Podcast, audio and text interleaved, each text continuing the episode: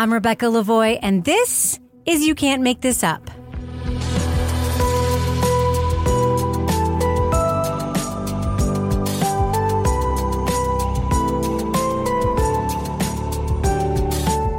You Can't Make This Up is the podcast where we uncover the true stories behind your favorite Netflix documentaries and films. On today's episode, we take a closer look at the Netflix documentary series Pepsi Where's My Jet? No fine print. That is a legit offer. I don't care what anybody else says. I'm going to get that jet. Today, we're talking to documentary subjects John Leonard and Todd Hoffman. In a 1996 ad campaign, Pepsi claimed if you earned enough points, people could get free sunglasses, leather jackets, or a Harrier jump jet. Though they said it was tongue in cheek, a 20 year old college kid spotted the commercial didn't include a disclaimer. When he found a loophole that would let him obtain a $32 million plane for just $700,000, he and his friend began a campaign to claim the jet. When the soft drink maker realized there was a strong chance they'd have to make good on the fighter plane offer, they unbottled a counterattack. Pepsi, Where's My Jet? recounts the landmark case of a kid who launched his own cola war and became the hero of a new generation. I was like, Johnny, I ain't going to prison, and you ain't going to prison for this Harrier jet. To me, I was going down trying to slay some dragons. Let's get the kid the jet.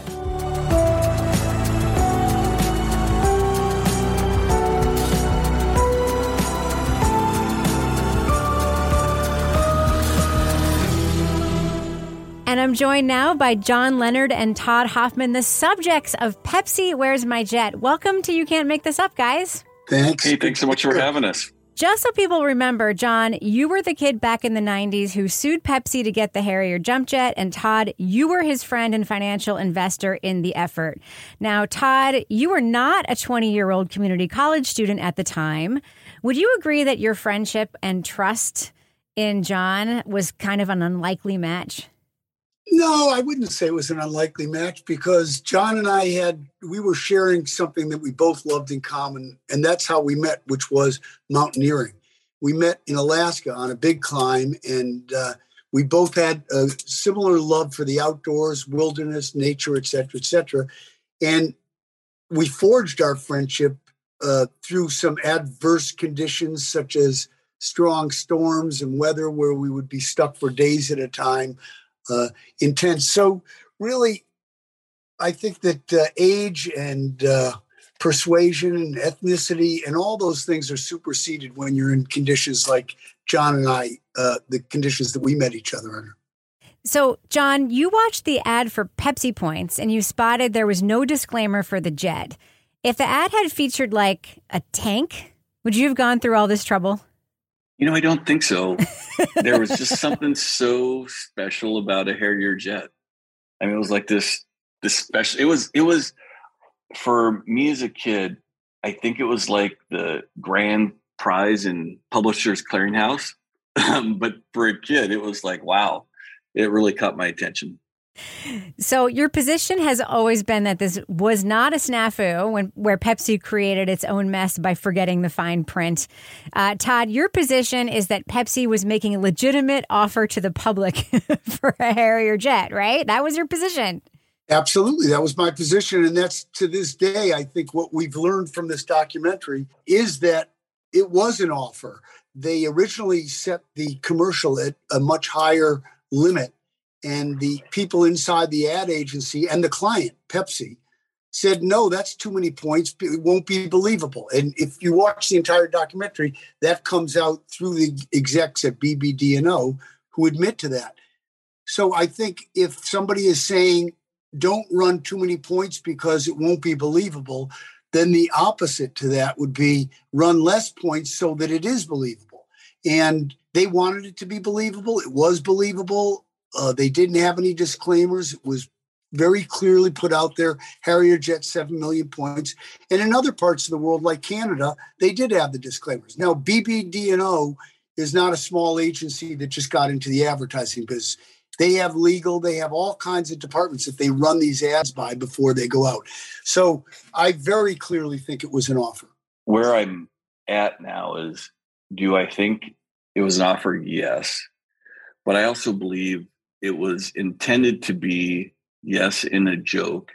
And it was thought that it would be so far out of reach that somebody in, in my age bracket couldn't even fathom.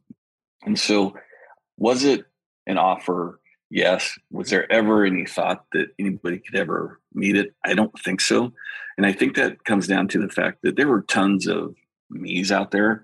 And after I tried to claim the prize, I got contacted from a bunch of folks that were actually trying to do the exact same thing. But I think the wild card in this whole thing was is that there was never a thought that somebody like me would ever be able to cross paths with somebody like Todd. and, and and there was that math problem was probably never even in thought of. So I, I totally have taken and understand over time that people are like, hey, it's just a joke. Yeah. And I totally see that perspective. But I think it was a little different than that. Yeah. But it was just thought it could never happen. So let's throw something fanciful out there. And I think if you watch the show, they talk about it, how originally it was meant to be a seven with a whole lot more zeros. That's right. But that didn't that didn't really work, right? So we had the editor take out one of the zeros and make it 70 million. And he said, I still think that's hard to read. And we said, okay. He says, take out another zero. So we make it 7 million. And so they made it down to something. But as they kept cutting off zeros, they didn't do the math. That's right. And um, as a kid, I had the time to do the math. I had the dreams to do the math. So and you were able to take advantage of that math. Um, so in the series, we do see the young version of you going through all these plans. Uh, they kind of add this absurdist element by having young you play you and kind of going back and forth with these quick cuts. What did you think when you first saw young you playing you on the screen interspersed with you? Well, I, I have to laugh a bit because I think it was accurately depicted at some level as being absurd. And when I look back and I think of my young self, I think, what the heck? what what was I thinking back then? Because looking at through my, you know, now 48 year old perspective, I'm pretty sure I probably would have seen it differently. Um, it's fun. I think this is a fun story. I think it's important that I'm able to look back and, and laugh at myself. Um, and, and this brings it out, right? It, it's a it's a light story. And I, I totally can see that perspective like, well, what was this kid thinking? Because half the time I kind of think that myself now. Yeah. So, Todd, uh, John came up with a bunch of business plans for you, right? The first plan was to like drink a bunch of Pepsi. Then it was to warehouse a bunch of Pepsi and hire a bunch of gig workers to like peel off the labels, very much like in Willy Wonka when that dad hires all those people to peel off the, the candy bar wrappers, right? You were the business guy. So, how long did it take you to figure out all these plans wouldn't work? How many times did he come back and forth to you? Uh, I'm just curious to know. Like, you were like the real business guru here. It didn't take long to figure out immediately that the idea was crazy, right? I mean, it was a crazy idea, and and when I asked John to explain the idea in more detail, the more John tried to explain it, the more ridiculous it seemed. We're going to have, we're going to buy millions of cans of, of soda and we're going to warehouse them all over the country. And I just thought, well, that's all completely crazy. So it didn't take long to figure out the idea didn't make sense. But I did ask John to come up with this business plan for me. And, and as we developed this idea, uh, I put up obstacles for John to get over if he could.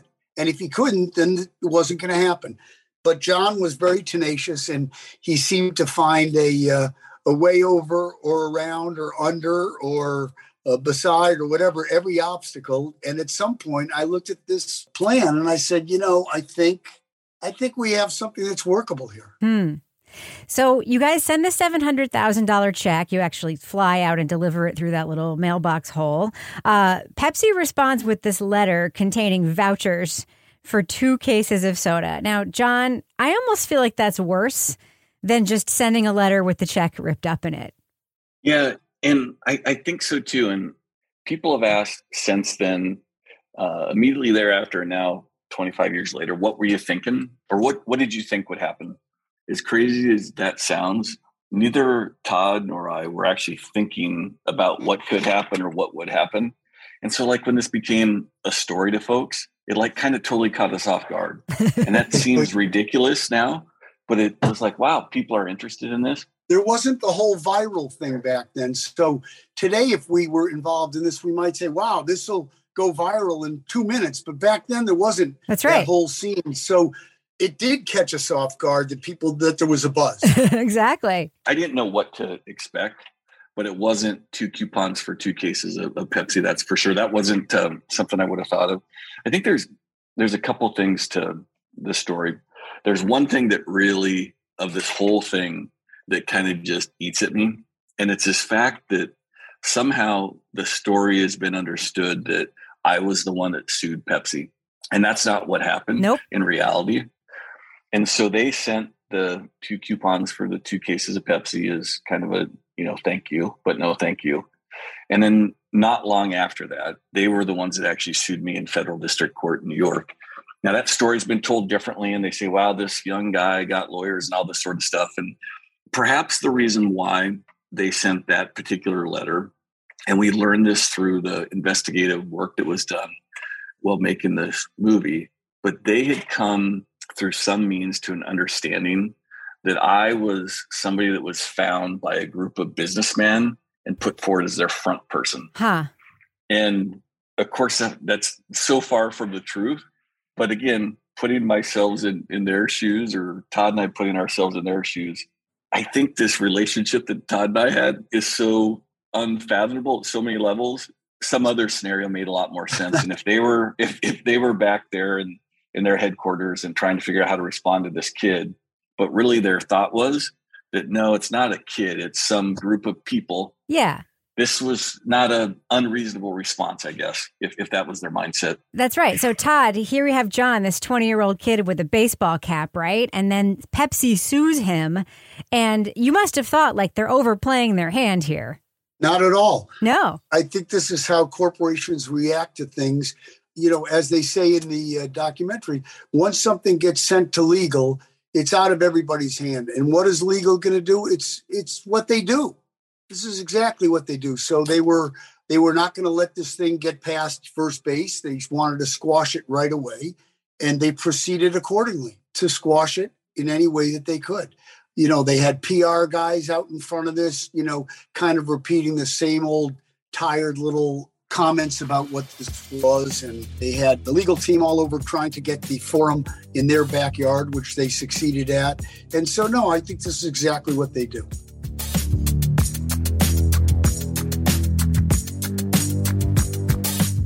Switching gears, uh, this series doesn't just look at your past, it shows the two of you in the present day doing, of all things, scaling a mountain in Antarctica together. Um, can we dig into this? How did this plan come together?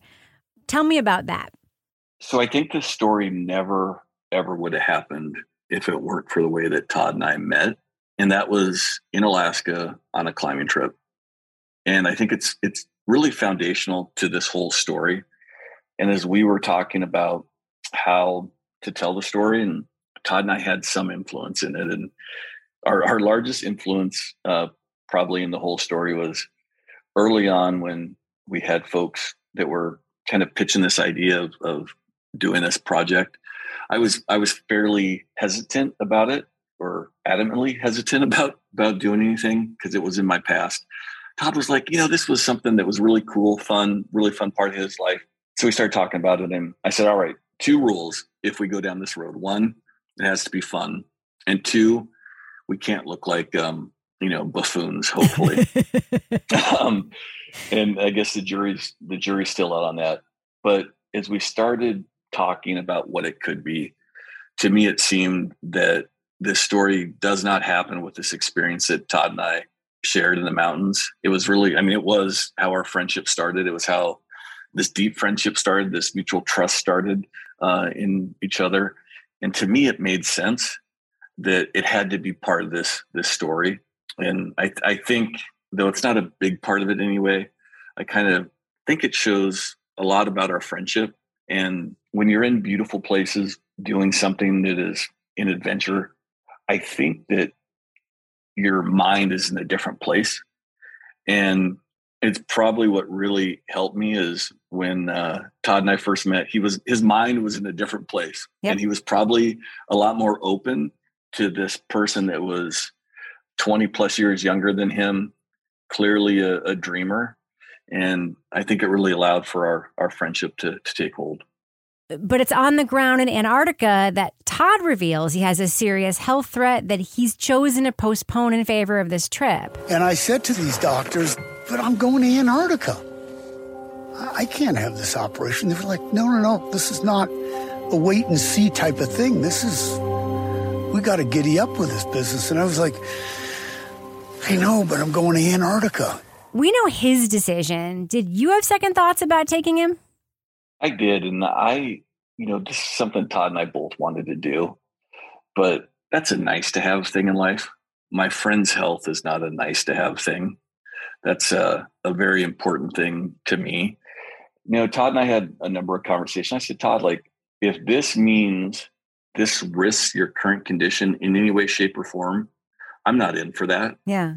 I will tell you that he held back a bit from me as to what it was, but I um, had a, a number of serious conversations. I'm like, nah, we're not we're not doing this if if this is going to be something that um, that's going to put uh, your health in in greater jeopardy. And it's funny after the fact, he tells kind of some of the stories that he had with his his doctor, and he was getting care from some very very great physicians. But I later came to learn when they approved his uh, going on this trip that it was likely under a bit of duress. Yeah. Yeah. So, yep.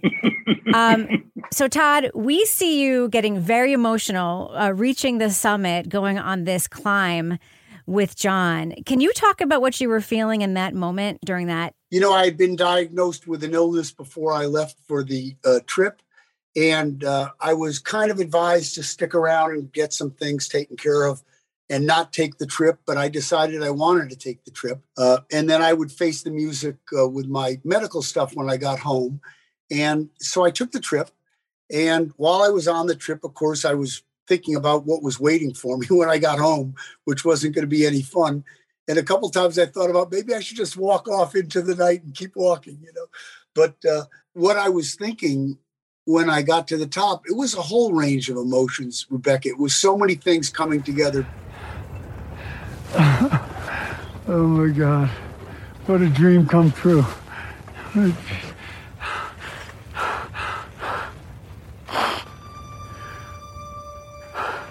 I had always dreamed about climbing in Antarctica. Uh, I know John had as well. We shared that dream, and it, it was a, an interesting way how we got there, but we got there.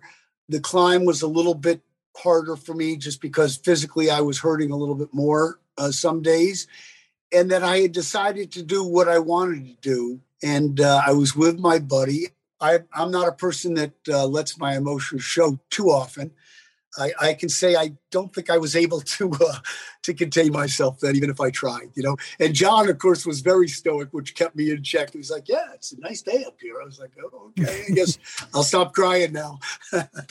but uh, so it was a confluence of um, uh, lots of different emotion, emotions. To keep the pressure on Pepsi, a third person joins the campaign. It's a young Michael Avenatti. He's currently in prison in California for separate convictions one for extorting money from Nike, the other for stealing book proceeds from his most famous client, Stormy Daniels.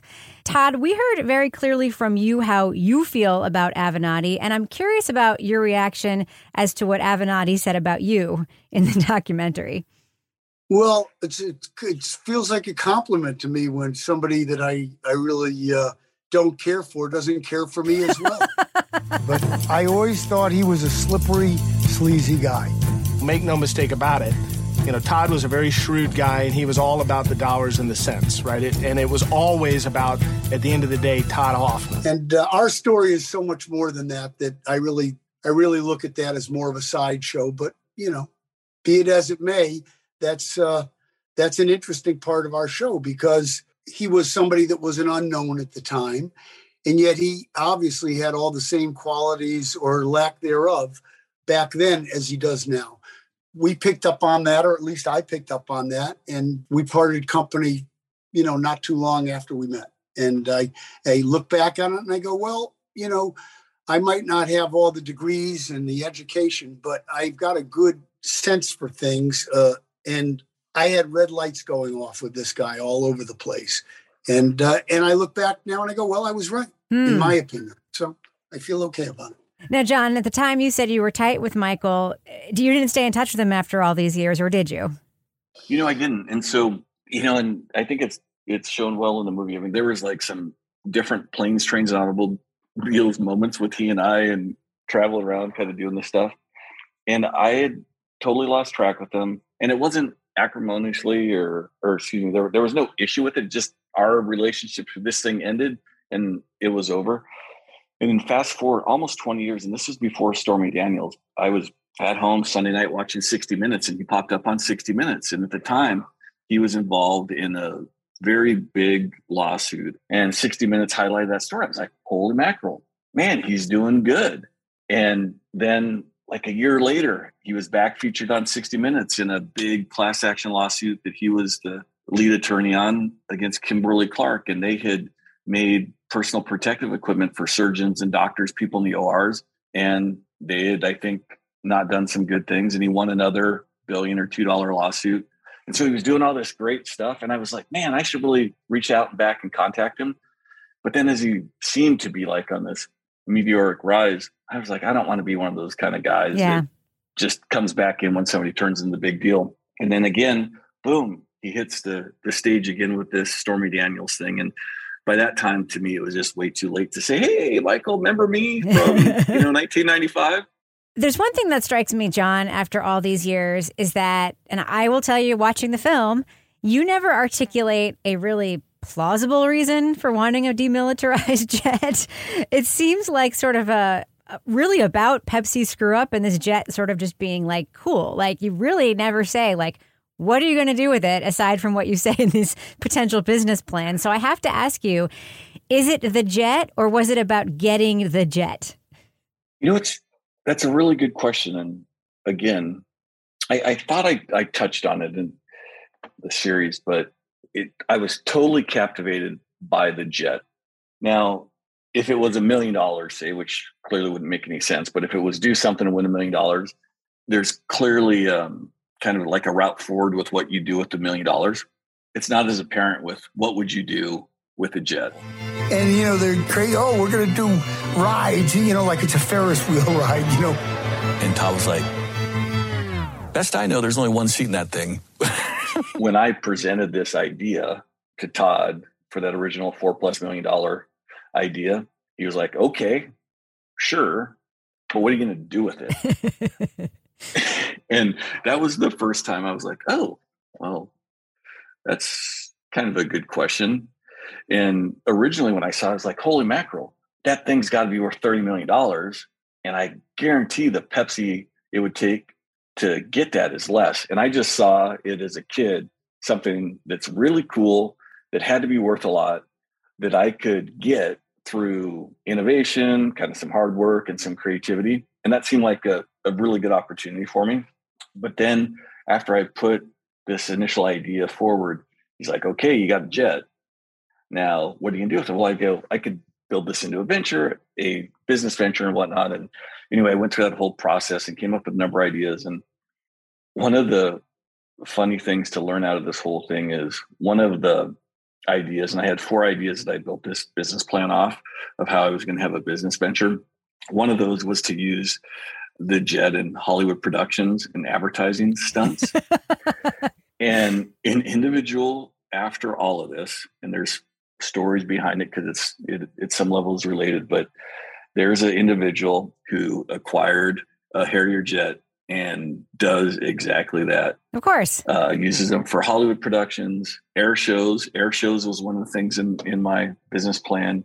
And then these corporate events and different things. And so at some level, those were ideas I had. And I get they're not groundbreaking ideas, but they're ideas I put together in my head at 19, 20 years old that actually came to fruition for somebody and seems to be a, a viable business that's actually happening as we speak now. I have to ask John. Uh, I was thrilled to see Cindy Crawford, the Queen, in this series. Um, were you disappointed though that she was in it, but she didn't like ardently come to your defense?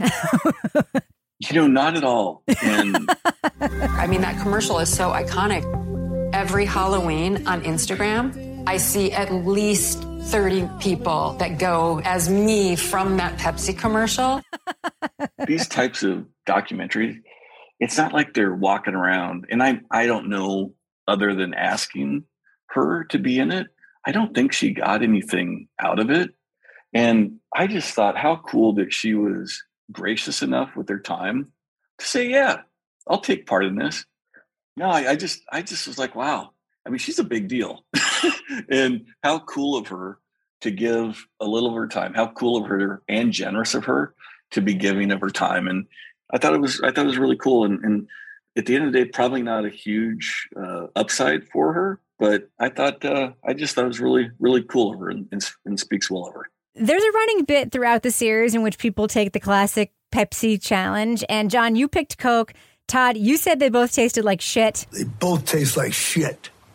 Horrible. You're not going to do it? I can't stand that stuff. No, You're the outlier. You want to know which one tastes better? Which shit tastes better, this shit or that shit? I don't know. It's shit to me. They both taste like shit. Do you think Pepsi's executives were hoping against hope that you would pick Pepsi after all? I have no idea because I didn't even know I was going to do this, uh, whatever challenge. I was sitting there doing the interview with the director, and he pulled out a couple. He couple of cups and he said, okay, we're going to do this now. And it's going to be a blind tasting test. I didn't really mean to say that they both tasted like shit. I just meant that they tasted like shit to, to me. So, uh, you know, I know there are millions of soda drinkers, probably billions all over the world. But, you know, there's 48 grams of sugar in one of these sodas. And and I'm kind of I look after my health a little bit more than that. So I don't drink uh, soda. I don't remember the last time I've had one. I'm certainly not a snob or telling anybody else what to enjoy. I hope everybody else is enjoying their life as much as I'm enjoying mine. But they do both taste like shit to me. So I wasn't picking one over the other. So I was an equal opportunity uh, hater of soda. John, I just saw you took a sip of something from a blue can. What is that? Well, you know, that's um, and this isn't a setup, but that's uh, it's, a, it's a can of Pepsi. And, and nice. When I took the Pepsi challenge in the show, it was funny. Never in my life have I sat there and thought about what one I like better.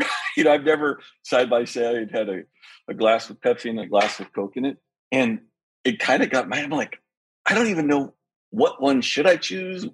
I got confused as to which one I like better. And for me, it could have just as easy as been Pepsi as, as Coke. And I can tell you to this day, and some people might think I should do something differently. I have never once when I've been at the grocery store or the 7 Eleven, I've never said, Oh, I shouldn't pull a Pepsi out of the cooler because of this thing 25 years ago. I don't know what induces me on a particular day to pick a Pepsi or a Coke, but this story has surprisingly had no effect on that. And I regularly uh, drink Pepsi. So, anyway. You have known your side of the story for all of these years, but I'm imagining that this, watching this documentary, is the first time you've seen some of the people inside of Pepsi talking about their side of the story. I remember my assistant saying, Hey, Brian's on the phone. So I pick up the phone and it's Swette. He says, Hey, somebody sent us a check for $700,000 for the Harrier jet. So I was like, What? Why? What is it like for you watching this documentary, seeing the whole thing, and seeing other people talk about you and your side of events? There's a couple of things why this was so fun. One of them was obviously this time and this kind of continue this adventure with with Todd. Like you can't put a price on that. But neither Todd nor I ever really knew the true story and what was happening on the other side.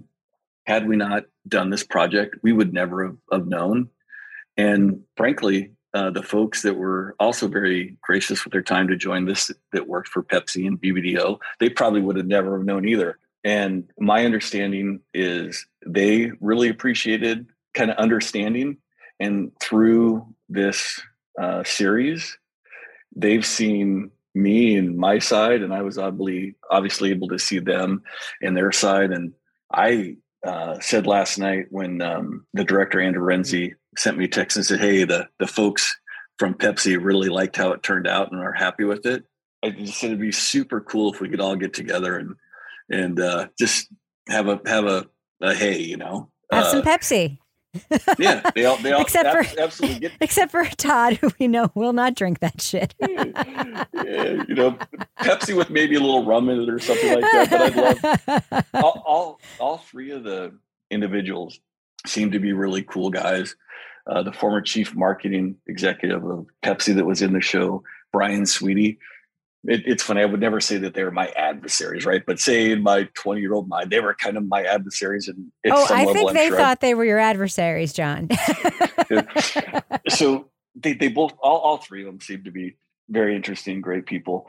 But Brian, who was the chief marketing officer for, for Pepsi, and I, though different ages, at some level, we have a, a pretty similar life story that I, I thought was pretty cool. And I'd uh, love to get together with him and Brian, the the creative head of creative as well. Just just seemingly cool folks. They've done great things and, and been super super successful in the business. So, John Leonard and Todd Hoffman, thank you so much for joining me. It was so much fun talking with you. Thank you. Hey, thanks so much for the time today. It was really a pleasure. That's it for this week's episode. Thanks again to John Leonard and Todd Hoffman. For more of my takes, check out my other podcast, Crime Writers On. Each week on that show, we break down the latest in true crime documentaries, TV, podcasts, and pop culture. If you like You Can't Make This Up, please rate and review this show and share it with your friends. Find us on Apple Podcasts, Stitcher, Google Play, Spotify, or wherever you get your audio. And make sure to subscribe to the show to stay tuned for all new episodes. Our music is by Kelly Mack at Netflix Music Lab. You Can't Make This Up as a production of Netflix. I'm Rebecca Lavoie. Thanks so much for listening.